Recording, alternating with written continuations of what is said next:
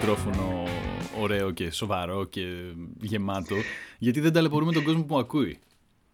Έτσι. Λοιπόν, γεια σου Γιάννη, ευχαριστούμε πάρα πολύ για το χρόνο. Ευχαριστώ εγώ πολύ για την πρόσκληση. Λοιπόν, να, να μιλήσουμε λίγο αρχικά για το τι είναι αυτό που κάνεις εσύ. Ε, εννοείς τι είναι αυτό που κάνω εγώ στο κανάλι, έτσι. Στο κανάλι, ναι, αλλά και τα υπόλοιπα, νομίζω. Ναι. Με ενδιαφέρουν, έτσι ναι. όπως το πες. Ναι. Ε, κοίτα να δεις, εγώ πρωτοξεκίνησα το κανάλι τα Χριστούγεννα. Ναι. Τώρα πριν από τέσσερις μήνες, σχεδόν, κάπου και τέσσερις και κάτι. Ε, το αρχικό μου κίνητρο ήταν ε, αφενός ένα μέσο επικοινωνίας να μιλήσεις για κρυπτονομίσματα, γιατί δεν είναι και το πιο εύκολο. Τώρα ίσως ασχολούνται περισσότεροι, αλλά με παλιότερους μήνες, ε, όσο πάμε προς τα πίσω, δεν ασχολούνταν.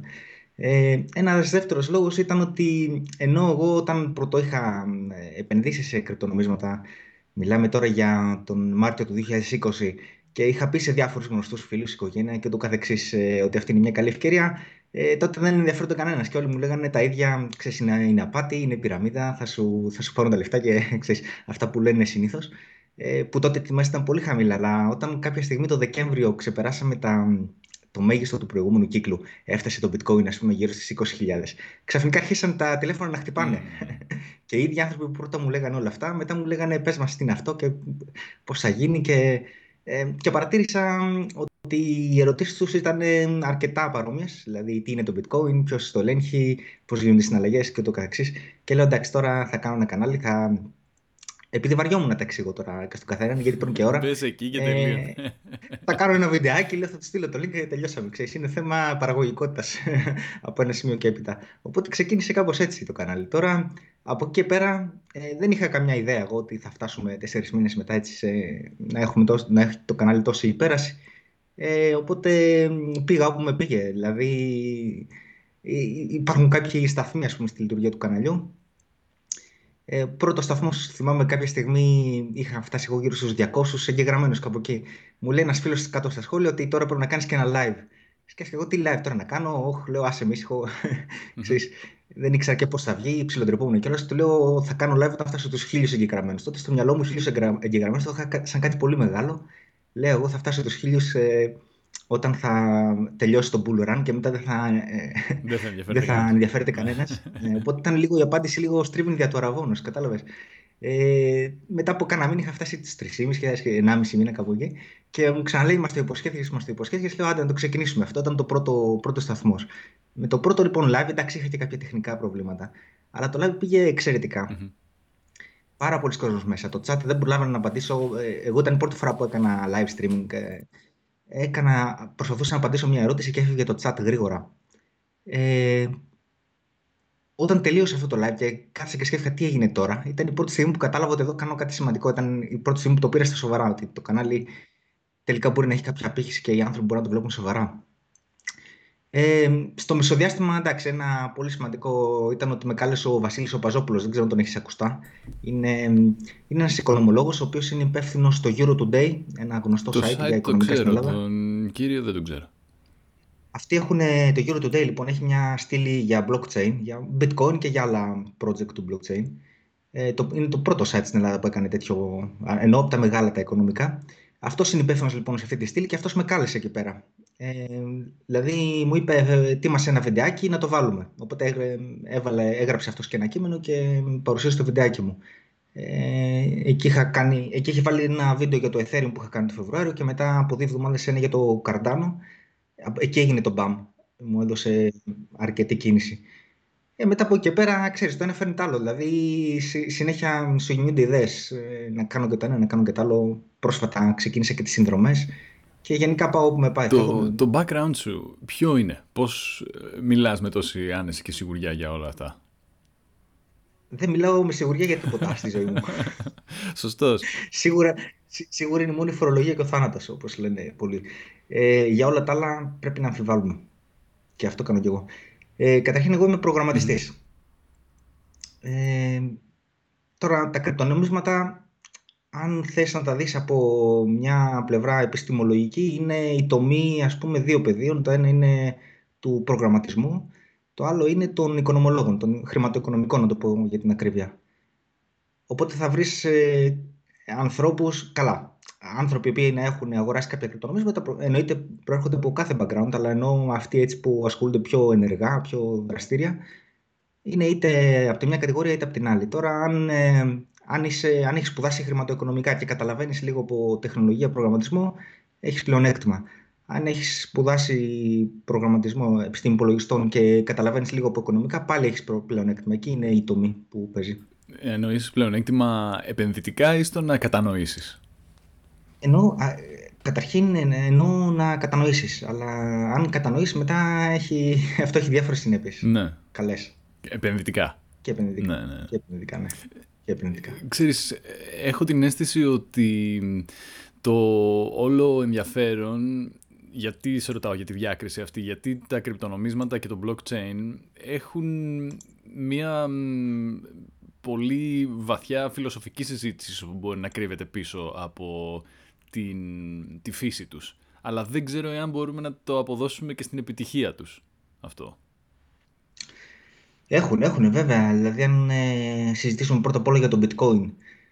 Ε, αν δεις πώς ξεκίνησε το bitcoin το, το 2009 ε, ξεκίνησε σαν μια μορφή διαμαρτυρίας ε, απέναντι, αν θυμάσαι τώρα τα γεγονότα 2008-2009 με την τραπεζική κρίση, την παγκόσμια κρίση, ε, ήταν μια μορφή, μια μορφή διαμαρτυρίας απέναντι στην νομισματική πολιτική, στην διαφθορά. Ε, θα ξέρεις και εσύ φαντάζομαι από το 1971 και μετά που έσπασε ο κανόνας του Χρυσού, ε, το, το, αυτό που λέμε, έχουμε συνηθίσει να λέμε χρήμα, δηλαδή το, αυτό που συχνά εμείς ονομάζουμε fiat currency, ε, το ευρώ, το δολάριο, τα νομίσματα των κρατών, δεν, είναι κάθε άλλο παρά σκληρά. Αυτό Ποια, ναι, από το 71.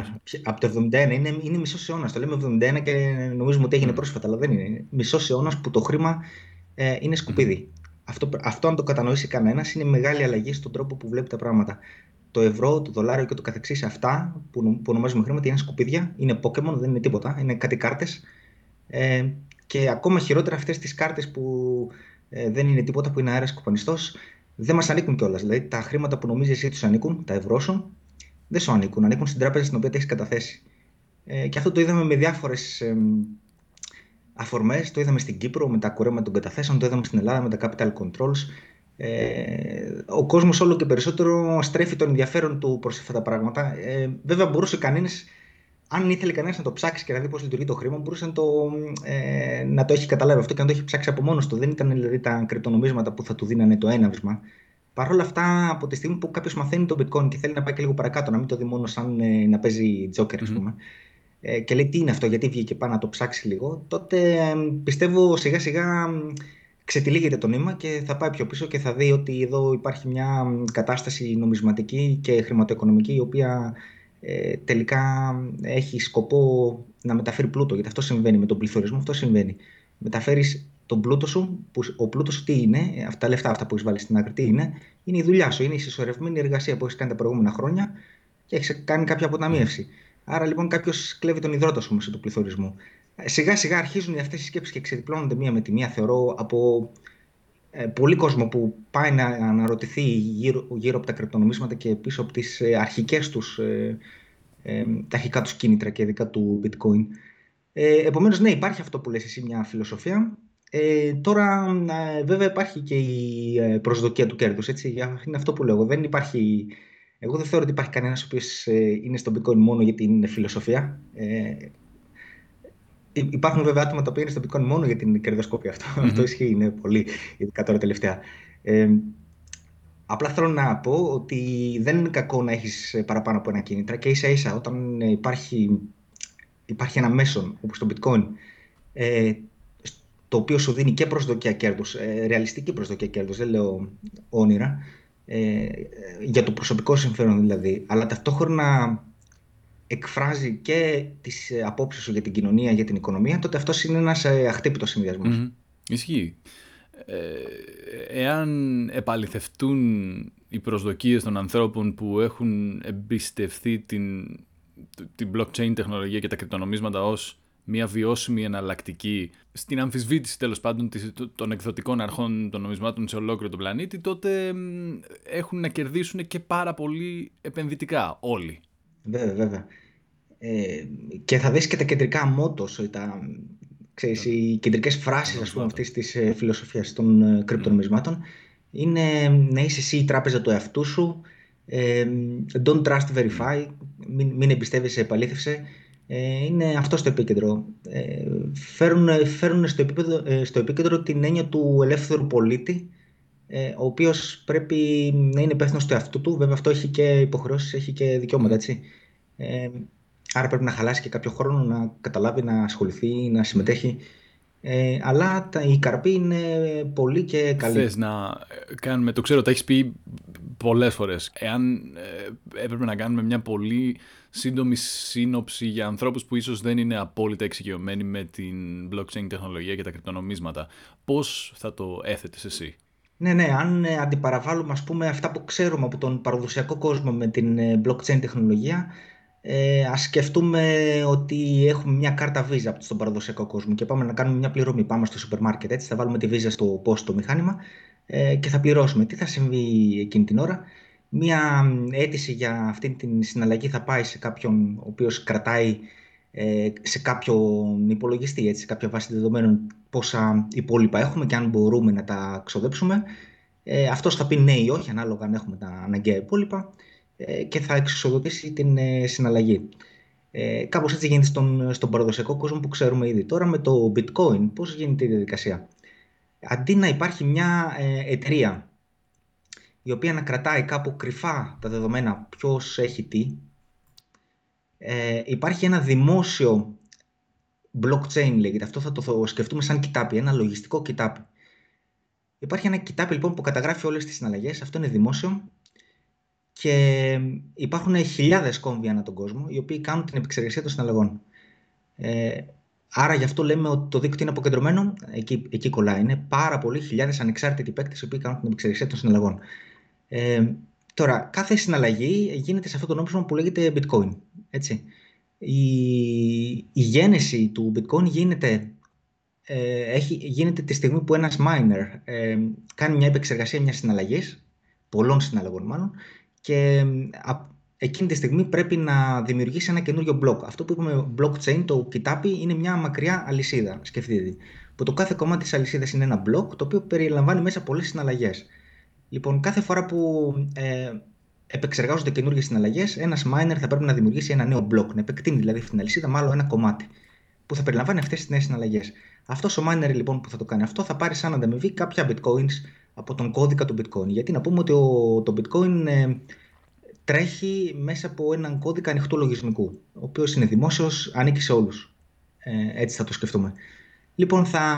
Έτσι λοιπόν γεννιόνται τα bitcoin την ώρα που ο miner φτιάχνει ένα καινούριο block και από τη στιγμή που ο miner το φτιάχνει μετά ε, θα το πουλήσει σε κάποιον, μπορεί αν θέλει να το κρατήσει, αλλά συνήθως θα το πουλήσει για να βγάλει τα έξοδά του, να βγάλει και ένα κέρδος, εταιρεία είναι και αυτή. Ε, από εκεί πέρα το bitcoin βγαίνει στη συναλλαγή, ε, βγαίνει στην, ε, στην αγορά, σε ελεύθερες συναλλαγές. Ε, αυτή είναι η όλη η διαδικασία. Δηλαδή, ε, το βασικό είναι ότι αντί να έχουμε ένα κρυφό κοιτάπι, έναν κρυφό κώδικα που κάνει τι συναλλαγές, ε, ένα κρυφό κοιτάπι, ε, το οποίο υλοποιείται με βάσεις παραδοσιακές βάσεις δεδομένων και ούτω καθεξής, έχουμε έναν δημόσιο κώδικα που ανήκει σε όλους μας, έχουμε ένα δημόσιο κοιτάπι, το οποίο μπορεί να το δει ο καθένας. Ε, και το πιο σημαντικό είναι ότι αυτό το κοιτάπι είναι, ε, ε, δεν μπορεί να το αλλάξει κανένας, δεν μπορεί κανείς να το πλαστογραφήσει πάρα πολύ σημαντική ιδιότητα, η οποία χρειάζεται βέβαια και στα, όταν μιλάμε για χρήματα, όταν μιλάμε για νομίσματα. Έτσι θέλεις να ξέρεις ότι το νόμισμα αυτό δεν μπορεί να πλαστογραφηθεί. Αλλά έχει και πολλές άλλες ε, χρησιμότητες. Ε, σκέψου πόσα έγγραφα θέλουμε να προστατεύσουμε την πλαστογραφία. Ε, πιστοποιητικά οποιοδήποτε είδους, από ιδιοκτησίας, από ε, εκπαιδευτικά, υγειονομικά, οτιδήποτε. Άρα καταλαβαίνεις αυτή η τεχνολογία τελικά ενώ ξεκίνησε να εφαρμόζεται για την μεταφορά χρημάτων μέσα από το δίκτυο, γιατί αυτό είναι ε, στην ουσία το bitcoin, μεταφορά αξίας μέσω του δικτύου, με έναν τρόπο που να μην χρειάζεται κανέναν ε, διάμεσο. Αυτό είναι το σημαντικό. Γιατί όλη, όλη η διαδικασία που σε περιέγραψα πριν έχει έναν διάμεσο, τη Visa. Έτσι, η Visa ή τους συνεργάτες τους που θα κάνουν την επεξεργασία. Στο bitcoin δεν υπάρχει αυτό το πράγμα. Ναι. Υπάρχουν Υπάρχουν ναι, ανεξάρτητοι άνθρωποι που κάνουν τις συναλλαγές και ανεξάρτητοι κόμβοι που κάνουν την επεξεργασία των συναλλαγών. Ε, αυτό είναι το κύριο ε, η, η κύρια διαφορά με τις παραδοσιακές τεχνολογίες που ξέρουμε. Νομίζω ότι εκεί ακριβώς έγκυται και η δυσκολία κατανόησης πολλή, κόσμου που λόγω του ότι δεν έχουμε γνωρίσει και δεν έχουμε ζήσει κάτι άλλο παρά μόνο τις ε, δεδομένες αρχές οι οποίες πιστοποιούν το ότι αυτό που κρατάω στο χέρι μου είναι ένα νόμισμα το οποίο θεωρητικά αξίζει χι ποσό και όταν το δίνω σε κάποιον μεταφέρεται αυτή η αξία κλπ. Δηλαδή έχουμε συνηθίσει άλλοι να είναι ε, όπως είπες και εσύ verifiers των συναλλαγών μας δυσκολευόμαστε να αντιληφθούμε το τι σημαίνει να γινόμαστε εμείς οι ίδιοι μια συγκεκριμένη κοινότητα που οργανώνεται γύρω από αυτήν ακριβώς τη διαδικασία οι, ναι. οι άρχοντες του, του εαυτού μας από αυτή την πλευρά. Ναι, ναι. Έχω δύο σκέψεις που μου γεννήθηκαν τώρα με αυτό που λες. Το πρώτο είναι εντελώς τεχνικό, έτσι λίγο να το ξεκαθαρίσουμε. Το δεύτερο είναι, έχει λίγο άλλη φύση. Ε, αυτό που η ανάγκη, ποια είναι η ανάγκη που όθησε τον κόσμο, ε, την κοινωνία, τον, όταν λέω τον κόσμο εννοώ ε, τον πολιτισμό, ας πούμε, από αιώνες να βάλει έναν μεσάζοντα όταν πάει να κάνει συναλλαγές. Αυτό γεννήθηκε στην Ιταλία της αναγέννησης, έτσι, με, το, με τους Μεδίτσι και, και την οικογένεια αυτήν, που έγιναν ε, στην ουσία οι πρώτοι τραπεζίτες του κόσμου. Ε, το πρόβλημα είναι αυτό που λέγεται στα αγγλικά double spending, δηλαδή έχω εγώ ένα ευρώ, ας πούμε, σήμερα. Τότε παλιά είχα ένα άλλο νόμισμα, δεν έχει σημασία. Έχεις κάποιο νόμισμα και θες να το ξοδέψεις. Έτσι, θες να το στείλεις σε κάποιον για να κάνεις μια συναλλαγή, να αγοράσεις κάτι. Ε, το δίνω εγώ αυτό το νόμισμα να, να το, για να αγοράσω κάτι από σένα. Μπορώ να δώσω το ίδιο νόμισμα για να, να αγοράσω κάτι από κάποιον άλλον; Αυτό είναι το ερώτημα. Σε όλα τα προηγούμενα συστήματα, μέχρι να έρθει η τεχνολογία του blockchain, η απάντηση είναι ναι, μπορούσες. Ε, δεν, υπήρχε, δεν, δεν υπήρχε εγγύηση. Ε, αν δεν βάζαμε κάποιον τρίτο που να τον εμπιστεύουμε και εγώ και εσύ, δεν υπήρχε καμιά εγγύηση ότι εγώ δεν θα ξαναξοδέψω το ίδιο ευρώ.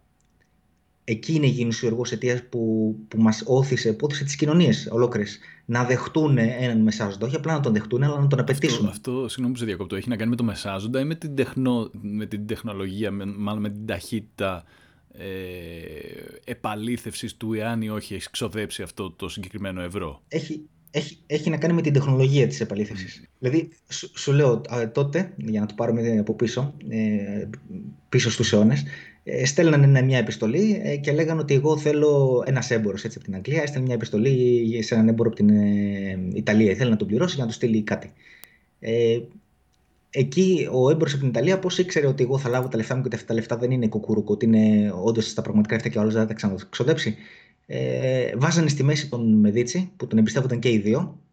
Οπότε ο έμπορος στην Ιταλία ε, λάμβανε κάποιες υποσχετικές ή ένα μέρος των χρημάτων τον ίδιο και μια υπόσχεση ότι θα λάβει τα υπόλοιπα από τον Μεδίτσι, τον οποίο τον εμπιστεύονταν. Ε, και στη συνέχεια ο έμπορος της Αγγλίας ήξερε ότι αν δεν ε, πληρώσει αυτά που χρωστά στον Μεδίτσι, θα έχει προβλήματα νομικά και ούτω καθεξής. Και άλλου είδους. μέχρι και θρησκευτικά, ναι. γιατί υπήρχε εκεί πέρα και ξέρεις, με τον Πάπα mm. ιστορίες. Ε, δηλαδή ήταν, ε, όλο, όλο το θέμα είναι ένα θέμα εμπιστοσύνης. Πώς τα δύο μέρη που έρχονται να συναλλαχτούν ε, εμπιστεύονται το ένα το άλλο. Αυτό είναι το θέμα. Ε, στην πιο πρωτόλια μορφή σκέψης, εσύ στέλνεις ε, σε έναν τραπεζικό λογαριασμό κάποιου ευρώ ε, και περιμένεις αυτό να σου στείλει κάτι, ξέρω παπούτσα, δεν ξέρω τι, κάπου, από κάποιο site. Πώς τον εμπιστεύεσαι ότι αυτός θα στείλει τα παπούτσα από τη στιγμή που σου του έδωσε ευρώ; Είναι όλο το θέμα γύρω από την εμπιστοσύνη. Λοιπόν, αν εγώ και εσύ είμαστε δύο άγνωστα άτομα τα οποία ε, κατά τεκμήριο δύο άγνωστοι δεν εμπιστεύονται τον ένα στον άλλον και ειδικά όταν πρόκειται για λεφτά, όταν πρόκειται, πρόκειται για αξίες. Ε, ο μόνος τρόπος να το λύσουμε αυτό το πράγμα, εφόσον δεν έχουμε κάποια τεχνολογία που να μας το λύνει, ε, είναι να βάλουμε κάποιον έμπιστο τον οποίο τον εμπιστευόμαστε και δύο. Ο μόνος τρόπος. Ε, με την πάροδο των αιώνων, βέβαια, η τεχνολογία άλλαξε και δεν, ε, τα συστήματα των πληρωμών γίνανε μεν ψηφιακά. Ήταν ψηφιακά από πριν. Δηλαδή από το 60-70 και, και έπειτα οι, οι πληρωμές είναι ψηφιακές με κάρτες, βίζα και ούτω καθεξής, ειδικά από τη δεκαετία του 70 και μετά. Ε, Παρ' όλα αυτά, ακόμα και αυτές οι ψηφιακές τεχνολογίες, οι παραδοσιακές ψηφιακές τεχνολογίες που σου είπα, η Visa και οι συνεργάτες της μέχρι σήμερα, είναι αυτοί που είναι υπεύθυνοι για να εξασφαλίσουν ότι το ίδιο ευρώ δεν μπορεί να διπλοξοδευτεί. Είναι, άρα λοιπόν έχεις αντικαταστήσει τον ε, Μεδίτσι με τη Visa σήμερα. Η τεχνολογία blockchain ήταν η πρώτη η οποία ήρθε και, είπε, ε, και μας έδωσε έναν τρόπο, τεχνολογικό τρόπο, ε, να μην χρειαζόμαστε κανένα μεσάζοντα. Αυτό είναι και, βέβαια αυτό είναι και λίγο εντός εισαγωγικών. Ε, δεν χρειαζόμαστε, το πιο σωστό είναι να πω για την ακρίβεια είναι ότι δεν χρειαζόμαστε να έχουμε εμπιστοσύνη σε κανέναν μεσάζοντα γιατί μικροί μεσάζοντες πάλι υπάρχουν, γιατί σκέψω αυτός ένας miner ή ένας που τρέχει ένα validation node του node του bitcoin εκεί που γίνονται οι συναλλαγές, πάντα υπάρχει. Οπότε καταλαβαίνεις αυτός, ε, όταν κάνω εγώ μια συναλλαγή bitcoin από μένα σε σένα, η συναλλαγή αυτή για να επεξεργαστεί θα χρησιμοποιήσει το hardware ενός ανθρώπου, θα χρησιμοποιήσει το ρεύμα που καταναλώνει ε, και άρα γι' αυτό υπάρχουν και κάποια τέλη της συναλλαγής. Πάλι υπάρχει κάποιος που μας προσφέρει μια υπηρεσία, αν θέλεις, αλλά αυτός ο κάποιος δεν είναι μια κεντρικοποιημένη αρχή. Είναι πολλοί χιλιάδες ε, ανεξάρτητοι κόμβοι, ανεξάρτητοι παίκτες. Ε, και δεν χρειάζεται να. Το, το πιο σημαντικό είναι ότι δεν χρειάζεται να τους εμπιστευτούμε. Ε, το μόνο το οποίο εμπιστεύομαστε είναι ο κώδικα του Bitcoin. Έτσι, γιατί, που, που, ο οποίος καθορίζει την λειτουργία του δικτύου. Mm. Ο οποίος είναι ανοιχτός, μπορεί να τον δει κάποιος βέβαια αν, αν γνωρίζει από προγραμματισμό. Δεν λέω ότι είναι αυτό ρεαλιστικό για όλη την κοινωνία, αλλά θέλω να πω, ε, ακόμα και αν, αν υπήρχε ένα πρόβλημα, ακόμα και αν δεν ξέρεις εσύ να το κοιτάξεις, ε, έχεις την εμπιστοσύνη ότι πολλοί άλλοι χιλιάδες προγραμματιστές στον κόσμο το έχουν κοιτάξει και δεν βρήκαν το πρόβλημα. Κάπως έτσι. Ναι, θα μπορούσε κάποιος να πει τώρα ότι έτσι όπως εξελίσσεται το bitcoin τουλάχιστον, φαίνεται να κεντρικοποιούνται πάρα πολύ τα αποθέματα των ανθρώπων που, που έχουν ένα πολύ μεγάλο ποσοστό του και κατ' επέκταση και τη δυνατότητα mining σε δεύτερο επίπεδο ε, και ίσως, δεν ξέρω, αυτό να δημιουργούσε μία καχυποψία ή μία τέλος πάντων ένα εμπόδιο στο αν και κατά πόσο μπορεί να χρησιμοποιηθεί στην αρχική μορφή που ο κόσμος που το δημιούργησε, οραματίστηκε γι' αυτό. Δηλαδή από τη στιγμή που υπάρχει τόσο μεγάλη συγκέντρωση του νομίσματος σε συγκεκριμένα πορτοφόλια και συγκεκριμένα χέρια, πώς θα φτάσει να είναι κάτι που θα χρησιμοποιήσουμε όλοι μας; Κοίτα να δεις, ε, ε, διάφορες ε, στατιστικές που βγαίνουν που, μιλάμε, που μιλάνε για συγκέντρωση του bitcoin σε λίγα χέρια ε, είναι πάρα πολύ εσφαλμένες και έχουν φτιαχτεί από ανθρώπους που είναι φανερό ότι δεν ξέρουν ε, πολλά πράγματα. Ε, ένα, ένα πολύ σημαντικό πράγμα είναι ότι ξέρεις, ξέρεις, ξέρεις τα ανταλλακτήρια των κρυπτονομισμάτων που πάει ο κόσμος και αγοράζει, πουλάει κρυπτονομίσματα. Ε, πολύ συχνά ο κόσμος δεν τα παίρνει, τα αγοράζει κρυπτονομίσματα εκεί μέσα, αλλά δεν τα σηκώνει να τα βάλει στο δικό του πορτοφόλι. Τα αφήνει εκεί μέσα. Με αποτέλεσμα ένα ανταλλακτήριο τα μεγάλα έχουν εκατομμύρια χρήστες σε όλο τον κόσμο. Έτσι. Φαντάσου ο καθένας να έχει αφήσει και μια μικρή ποσότητα να έχει αφήσει, που πολλοί αφήνουν και μεγάλες. Ε, Καταλαβαίνεις ότι το πορτοφόλι του ανταλλακτηρίου είναι τεράστιο. Οπότε αυτές οι στατιστικές βλέπουν τα πορτοφόλια του ανταλλακτήριου και, λέει, και, και λένε Α, αυτό το πορτοφόλι είναι τεράστιο και το έχει μόνο ένας. Ναι. Και δεν καταλαβαίνουν ότι αυτό ανήκει σε εκατομμύρια άτομα ανά τον κόσμο. Επομένως, ε, οι στατιστικές αυτές δυστυχώς δεν είναι ρεαλιστικές, δεν πρέπει να τις λαμβάνουμε υπόψη. Α, αναφέρονται, Βέβαια, αναφέρονται δηλαδή κατά κύριο λόγο στα, στα πορτοφόλια των ανταλλακτηρίων. Γιατί εγώ έχω καταλάβει ότι αφορά μεγάλα mining ε, facilities. Θα σου πω, θα σου πω.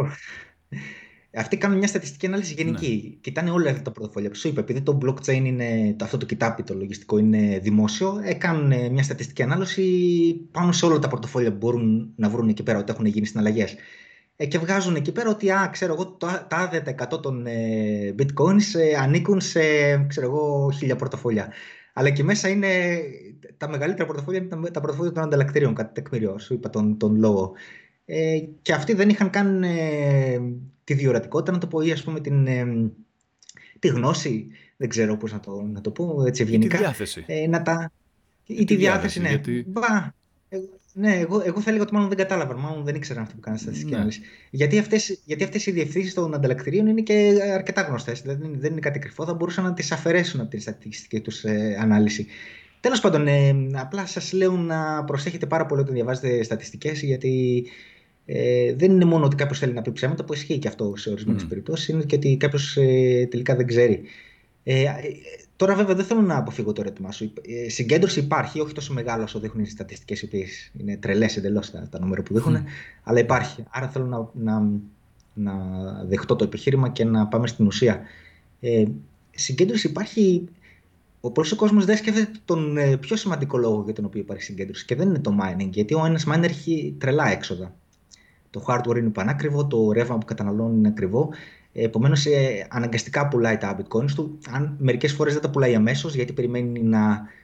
Ξέρεις, αν, αν περιμένει ότι τους επόμενους μήνες το bitcoin θα ανέβει, τα κρατάει λίγο και τα πουλάει στους επόμενους μήνες. Αλλά τελικά θα δεις ότι το μεγαλύτερο απόθυμα το πουλάει γιατί πρέπει. Ε, για να βγάλει την, ε, τα κόστη του, έτσι, τα τεράστια κόστη του.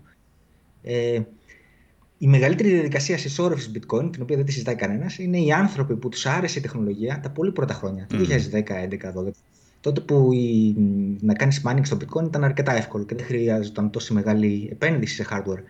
Ε, βέβαια και η τιμή του ήταν πολύ μικρή, οπότε δεν, υπάρχει, δεν υπήρχε το κίνητρο που υπάρχει τώρα. Παρ' όλα αυτά, κάποιοι άνθρωποι τους άρεσε η τεχνολογία, δεν το κάνανε για τα λεφτά, τους άρεσε η τεχνολογία, τους άρεσε το, η φιλοσοφία τους που λέγαμε στην αρχή. Αυτοί κάνουν mining από τότε, με, με λίγο, με μικρό hardware, δεν θέλει τίποτα ιδιαίτερο. Ε, και τότε οι αμοιβές στα πρώτα χρόνια ήταν τεράστιες ε, για κάθε έναν miner που έβγαζε το καινούριο blog. Γιατί περίπου κάθε τέσσερα χρόνια ε, ε, ε μειώνονται κατά το μισό. Αυτό είναι ένα πολύ σημαντικό γεγονός που λέγεται halvening. Αυτοί λοιπόν συγκεντρώρισαν χιλιάδες bitcoin στην αρχή, τα οποία τότε δεν αξίζανε για τίποτα. Αυτοί είναι οι μεγαλύτερες φάλαινες που λένε. Αν έχεις ακούσει τη λέξη που έχουν.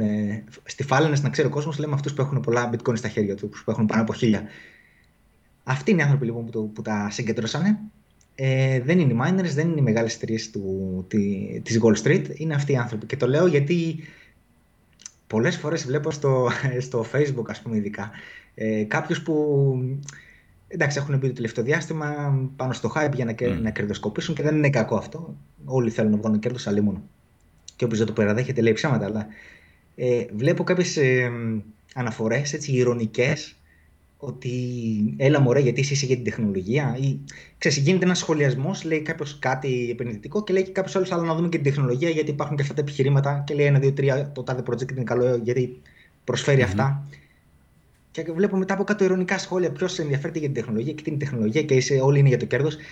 Σκέψω ότι αυτοί που έχουν βγάλει το μεγαλύτερο κέρδος είναι αυτοί που μπήκαν για την τεχνολογία. Αυτό δεν το σκέφτεται κανένας. Ή για τη φιλοσοφία. Αυτό, πάμε πίσω σε αυτό που λέγαμε νωρίτερα. Ναι.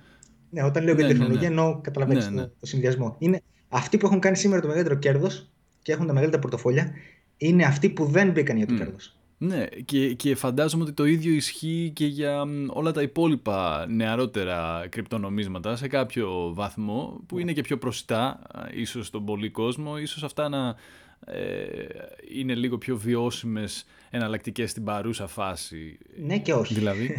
και με αυτό εννοώ... Ε, πάρα πολλά, να σε διακόψω, πάρα πολλά ναι. από αυτά που συζητάμε, παιδιά, τα αναλύει φανταστικά ο Γιάννης ο Κρυπτόβιος στο κανάλι του στο YouTube. Αυτό είναι που ψάχνετε, Κρυπτόβιος και τα βλέπετε σε πολύ περισσότερη λεπτομέρεια από ό,τι μπορεί το δικό μου ΑΔΑΕΣ τώρα, ε, μυαλό και η δική μου ΑΔΑΕΣ ε, συλλογιστική που δεν τα καταλαβαίνει τόσο καλά αυτά τα πράγματα να, να σας βοηθήσει να καταλάβετε. Οπότε ναι, στραφείτε εκεί για να τα δείτε όλα αυτά σε πολύ μεγάλη λεπτομέρεια. Συγγνώμη, πώ και συνεχίζουμε τώρα με το. Τι πεις να μου πεις. Ναι, βέβαια. Αλλήμον. Ε, ναι, σου είπα ναι και όχι σε αυτό που ε, με ρώτησες. Ε, Α πάρουμε ας πούμε το bitcoin έτσι που είναι το πιο παλιό και το πιο κατοχυρωμένο. Δηλαδή σήμερα το bitcoin έχει κατοχυρωθεί το, το narrative, το κύριο narrative του bitcoin σήμερα είναι αυτό του ψηφιακού χρυσού μέσω αποθήκευσης αξίας. Ε, εδώ έχουμε πολύ μεγάλους παίκτες πια που έχουν αναγνωρίσει αυτή την ιδιότητα του bitcoin. Δεν, δεν το λέω εγώ τώρα ε, και οι, κάποιοι YouTubers που ασχολούνται με το bitcoin και μπορείς να πεις ότι είμαστε προκατελημένοι, που, που εν μέρει είμαστε, με την έννοια αυτή που σου είπα ότι υπάρχει και ενθουσιασμός από πίσω. Δεν είναι μόνο ε, μια επένδυση. Δεν θα δεις, δεν θα δεις, παραδείγματος χάρη, επενδυτές σε μετοχέ που έχουν τόσο ενθουσιασμό, ενθουσιασμό για τη μετοχή mm-hmm. του, όπως βλέπεις τα κρυπτονομίσματα. Και αυτό, ε, η βάση για αυτό είναι αυτά που λέγαμε πριν με τη φιλοσοφία και το καθεξής και την τεχνολογία. Ε, αυτό που θέλω να σου πω είναι ότι αυτή, αυτό το narrative του ψηφιακού χρυσού και τη χρησιμότητα αυτής για να αποθηκεύεις μέσα τον πλούτο σου, το αποτέλεσμα δηλαδή της εργασίας σου των προηγούμενων ετών, ε, με τέτοιο τρόπο που να μην τον ε, κλέβουν μέσω πληθωρισμού. Αυτό είναι μια χρησιμότητα η οποία τώρα υπάρχει, ο κόσμος την καταλαβαίνει όλο και περισσότερο ε, και άρα δεν αναμένουμε να ξεφτύσει στο μέλλον, να το πω έτσι για το bitcoin. Ε, τώρα άλλα κρυπτονομίσματα, ε, αφού τα ανέφερες, έχουν διαφορετικό ρόλο ύπαρξης. Mm. Και πολλά από αυτά δεν έχουν κανένα ρόλο ύπαρξης. Αλλά να το πούμε αυτό έτσι, ότι είναι ξέρω εγώ, κάπου 8.000 κρυπτονομίσματα. Πολλά από αυτά μπορεί να είναι απάτες, πολλά από αυτά μπορεί να είναι κάποιες προσπάθειες παλιές οι οποίες απέτυχαν. Ε, δεν είναι, αν πάει κανείς και πέσει στα τυφλά ας πούμε, και πει θα πάρω ένα από τα 8.000, ε, καμένος θα βγει. Δεν θα βγάλει λεφτά, ούτε θα, δεν είναι ρεαλιστική η επένδυση του για το μέλλον. Θέλω να το ξεκαθαρίσω αυτό. Ε, βέβαια υπάρχουν projects τα οποία είναι πολύ ε, και κάνουν άλλα πράγματα από το bitcoin, έχουν άλλες χρησιμότητες. Ε, μια πολύ βασική κατηγορία ας πούμε είναι αυτή των ε, λεγόμενων smart contracts, δηλαδή όταν ε, αρχικά το bitcoin έκανε αυτό το πράγμα να, ε, να σου έδωσε τη δυνατότητα να, να, μπορείτε, να μπορεί να μεταφέρετε, να αποθηκεύετε και να μεταφέρετε αξία μέσα από το ίντερνετ. Μετά κάποιοι άλλοι σκέφτηκαν, ωραία, μπορούμε να χρησιμοποιήσουμε την ίδια τεχνολογία του blockchain που είναι αποκεντρωμένη, που άρα δεν μπορεί να τη σταματήσει κανένας. Γιατί όταν έχεις μια αποκεντρωμένη τεχνολογία, σε ποιον θα κάνεις μήνυση; Ε, είναι χιλιάδες κόμματα ανά τον κόσμο. Δεν υπάρχει καμία εταιρεία από πίσω. Είναι δημόσιο λογισμικό, τα πάντα δημόσια. Ε, άρα λοιπόν να χρησιμοποιήσουμε αυτές τις ιδιότητες. Ε, ότι είναι αποκεντρωμένη, ότι το blockchain είναι δημόσιο, ότι το blockchain δεν μπορεί να το πλαστογραφήσει κανείς. Μήπως μπορούμε να το χρησιμοποιήσουμε για άλλες εφαρμογές. Και ήρθαν εκεί πέρα κάποιες, ε, βγήκαν κάποιες ιδέες, με πρώτο το Ethereum για παράδειγμα, ε, που σκέφτηκαν οι άνθρωποι να φτιάξουμε κάτι σαν ένα λειτουργικό σύστημα που να τρέχει πάνω από αυτούς τους χιλιάδες κόμβου του, του διαδικτύου, πάνω από την τεχνολογία του blockchain. Πώς έχεις εσύ το λειτουργικό ε, σύστημα στο σπίτι σου, ένα Windows, ένα Mac, ένα Linux, ό,τι έχει ο καθένας. Ε, Πώς χρησιμοποιείται αυτό, Αυτό χρησιμοποιείται για να φτιάξεις εφαρμογές, για να κάνεις το hardware που έχεις να το κάνεις λειτουργικό. Έτσι. Αλλιώς το hardware που θα έχεις θα, θα ήταν άχρηστο, θα ήταν ένα σύνολο από σιδερικά έτσι, και, και πλαστικά. Ε, το λειτουργικό σύστημα είναι αυτό που το κάνει χρήσιμο. Φαντάσου λοιπόν μια αντίστοιχη ιδέα, αλλά πια δεν ε, στέκεται πάνω από έναν υπολογιστή, τον υπολογιστή που έχει εσύ στο σπίτι σου, αλλά στέκεται πάνω από χιλιάδες υπολογιστές ε, πάνω από την τεχνολογία του blockchain. Αυτή είναι βασικά η ιδέα. Ε, αυτό ήταν επαναστατικό γιατί μετά άρχισε ο κόσμος να φτιάχνει εφαρμογές πάνω από ε, τέτοιες πλατφόρμες, που τρέχουν δηλαδή πάνω από το blockchain, mm-hmm. οι οποίες ονομάζονται αποκεντρωμένες εφαρμογές.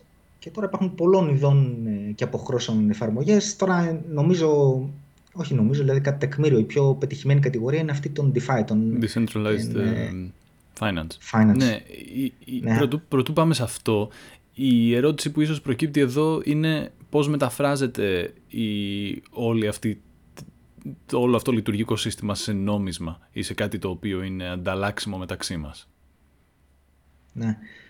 Ε, όλοι σκέψου τώρα, σκέψου τώρα πώς λειτουργεί αυτό το πράγμα. Και το Ethereum αλλά και όλα αυτά τις κατηγορίες των smart contracts. Ε, έχεις φτιάξει εσύ έναν κώδικα, έτσι, το οποίο ε, υλοποιεί μια εφαρμογή, το, αυτό το DeFi, μια DeFi εφαρμογή. Ας πούμε. Να πούμε και στον κόσμο, μια DeFi εφαρμογή, για παράδειγμα, μια λειτουργία που μπορεί να έχει και μέσα είναι να καταθέτεις τα κρυπτονομίσματά σου για να τα δανείζεις δηλαδή στην εφαρμογή και μετά κάποιος άλλος να δανείζεται από την εφαρμογή. Έτσι. Mm-hmm. Άρα αυτός που δανείζεται πληρώνει ένα επιτόκιο το οποίο πηγαίνει κατά κύριο λόγο σε αυτόν που δανείζει τα νομίσματά του και ένα μικρό μέρος μπορεί να μένει στην εφαρμογή. Ε, αυτό, αυτή η εφαρμογή είναι, υλοποιείται με κάποιον κώδικα, έτσι, σε κάποια γλώσσα προγραμματισμού. Στην, στη, στην τελική έχουμε κάποιο κώδικα. Mm-hmm. Αυτός ο κώδικας λοιπόν θα τρέξει πάνω από το blockchain. Όταν λέμε τρέξει, τι εννοούμε; Θα, γίνει, θα εγκατασταθεί αρχικά στο blockchain, δηλαδή κάποιο block, πώς είπαμε πριν το κοιτάπι, που στην περίπτωση του Bitcoin καταγράφει συναλλαγές, στην περίπτωση ενός τέτοιου blockchain project καταγράφει εκτός από συναλλαγές, καταγράφει και κώδικα. Άρα λοιπόν αποθηκεύει ένα block κώδικα μέσα, ο οποίος αντιστοιχεί σε μια εφαρμογή. Μετά αυτός ο κώδικας, κάθε ένας από τους χιλιάδες κόμμου που τρέχει ανά τον κόσμο, μπορεί να τρέξει αυτόν τον κώδικα. Γιατί τον έχει. Κάθε ένας από αυτούς τους κόμμου έχει ένα αντίγραφο αυτό, αυτού του κοιταπιού, του blockchain που λέμε. Άρα, ανά πάση στιγμή μπορεί να τρέξει και να κάνει επεξεργασία ε, όχι πια συναλλαγών, αλλά επεξεργασία ε, ε, transactions, αλλά όχι οικονομικών transactions. Ε, λειτουργιών. Παραδείγματος χάρη εσύ στη συναλλαγή και πατάς ένα κουμπί. Έτσι. Ε, αυτή, αυτό το κουμπί πρέπει να ενεργοποιήσει μια δράση. Παραδείγματος χάρη να δανειστείς κάποια κρυπτονομίσματα.